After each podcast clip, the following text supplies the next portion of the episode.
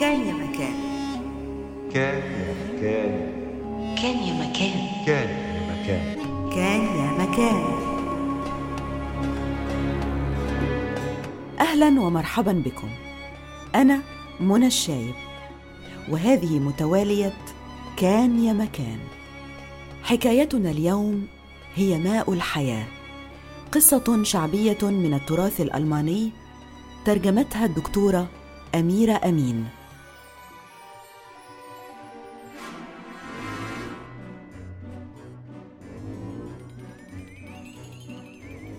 كان يا مكان في قديم الزمان. ملك أصابه مرض شديد جدا حتى يئس الجميع من شفائه وظنوا أنه لن يقوم ثانية من فراش الموت.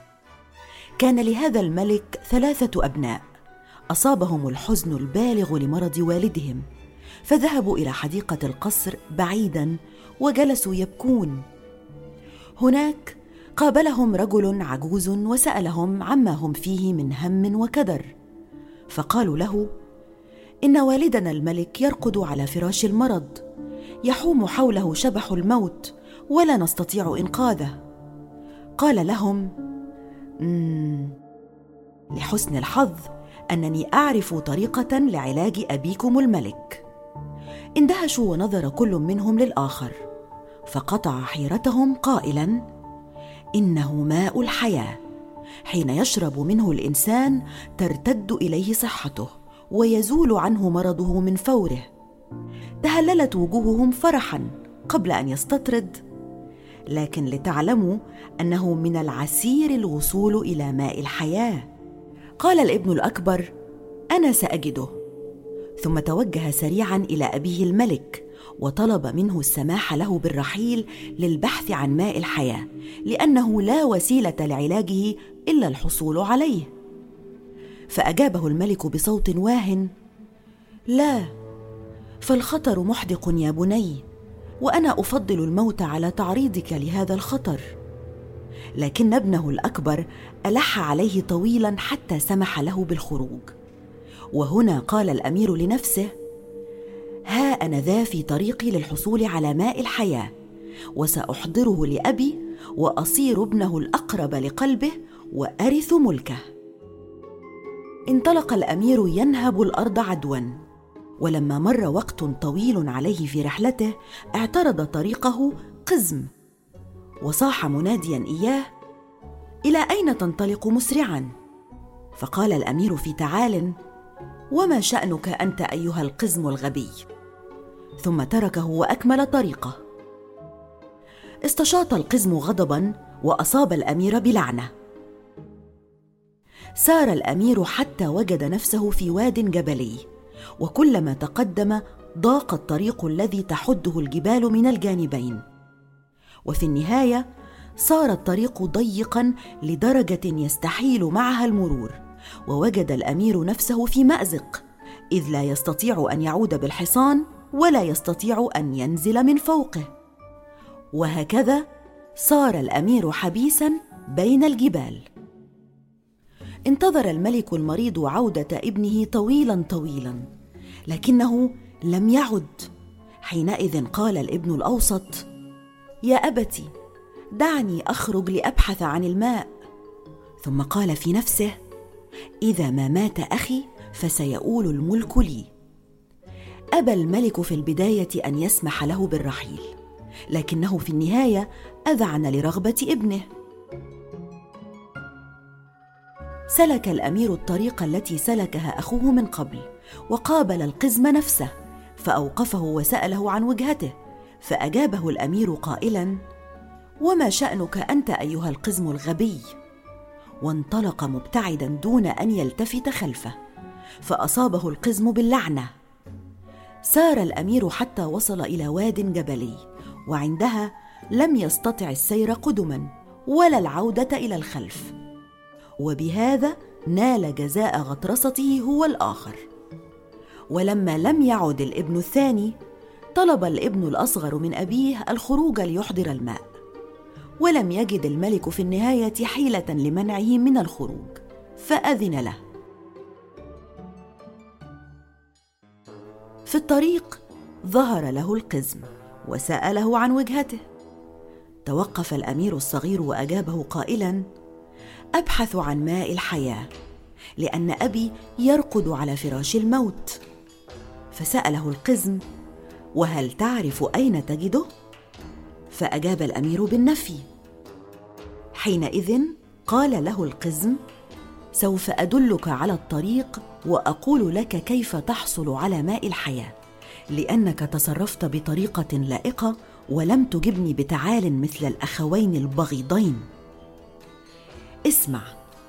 يتدفق الماء من نبع في فناء قصر ملعون لكنك لن تستطيع الدخول إلى ساحة القصر إلا لو أعطيتك عصا حديدية ورغيفين صغيرين من الخبز. ستقرع باب القصر الحديدي بالعصا ثلاث مرات. فينفتح. سيظهر لك خلفه أسدان يسدان المدخل. لكن حين تلقي لكل منهما رغيف خبز سيسكنان ويخضعان. عندها أسرع إلى الداخل وأحضر ماء الحياة قبل أن تدق الساعة الثانية عشرة.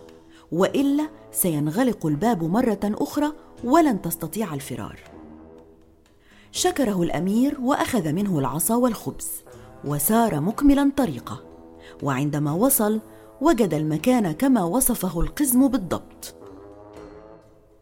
انفتح الباب مع الضربة الثالثة من العصا وبعدما أمد الأسدين بالخبز دلف إلى القصر ووصل إلى ساحة كبيرة وجميلة يجلس فيها أمراء ملعونون.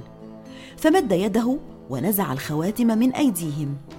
وكان هناك سيف ورغيف خبز فأخذهما. سار الأمير ودخل غرفة وجد فيها فتاة جميلة. تهللت أساريرها عندما رأته وأسرعت نحوه قائلة لقد حررتني من سجني وسأعطيك لذلك ملكي وإذا عدت بعد عام فسنقيم الأفراح. ثم أخبرته أين يجد نبع الماء. كان على الأمير أن يسرع ويأخذ الماء ويغادر قبل أن تدق الساعة الثانية عشرة. أسرع الأمير فوصل إلى غرفة فيها فراش جميل فشعر بالتعب وتمنى لو يرتاح قليلا على هذا الفراش الوثير. غفى الأمير على الفراش وعندما استيقظ وجد الساعة الثانية عشرة إلا الربع فقفز مفزوعا وأخذ يجري حتى وصل إلى نبع الماء. وأخذ ماء الحياة في إناء موضوع بجوار النبع ثم أسرع الخطى وبمجرد أن تجاوز باب القصر سمع دقات الساعة وانغلق الباب من خلفه بقوة كادت تسقطه على الأرض. غمرت الأمير سعادة بالغة لأنه حصل على ماء الحياة وهم بالعودة. في الطريق قابل القزم مرة أخرى وما أن رأى السيف والخبز قال لقد حصلت على ثروة كبيرة. بالسيف يمكنك أن تهزم جيوشا كاملة. أما الخبز فلن ينفد ابدا. لم يرد الأمير أن يعود إلى أبيه في القصر دون أخويه. فقال للقزم يا عزيزي ألا تستطيع أن تدلني على مكان أخوي؟ فقد رحلا من قبلي بزمن طويل ليبحثا عن ماء الحياة. لكنهما لم يعودا. قال القزم ستجدهما حبيسين بين جبلين فقد أصبتهما بلعنتي لغرورهما. أخذ الأمير يلح عليه ليطلق سراحهما.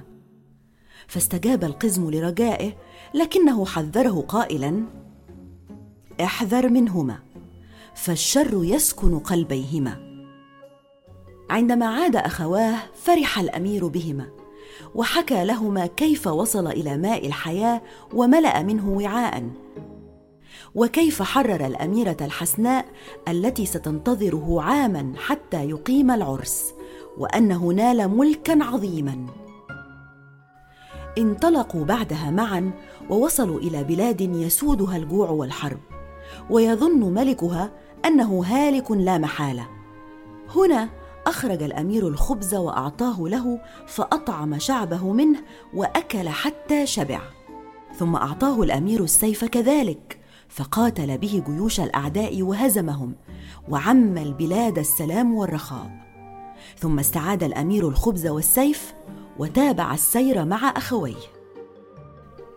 حل الإخوة في رحلتهم ببلدين يسودهما الجوع والحرب.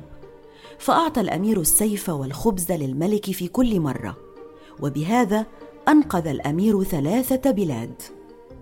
بعدما غادر الأمراء تلك البلاد ركبوا سفينة وأبحروا بها وبينما هم كذلك أخذ الأميران الكبيران يتناجيان مع بعضهما.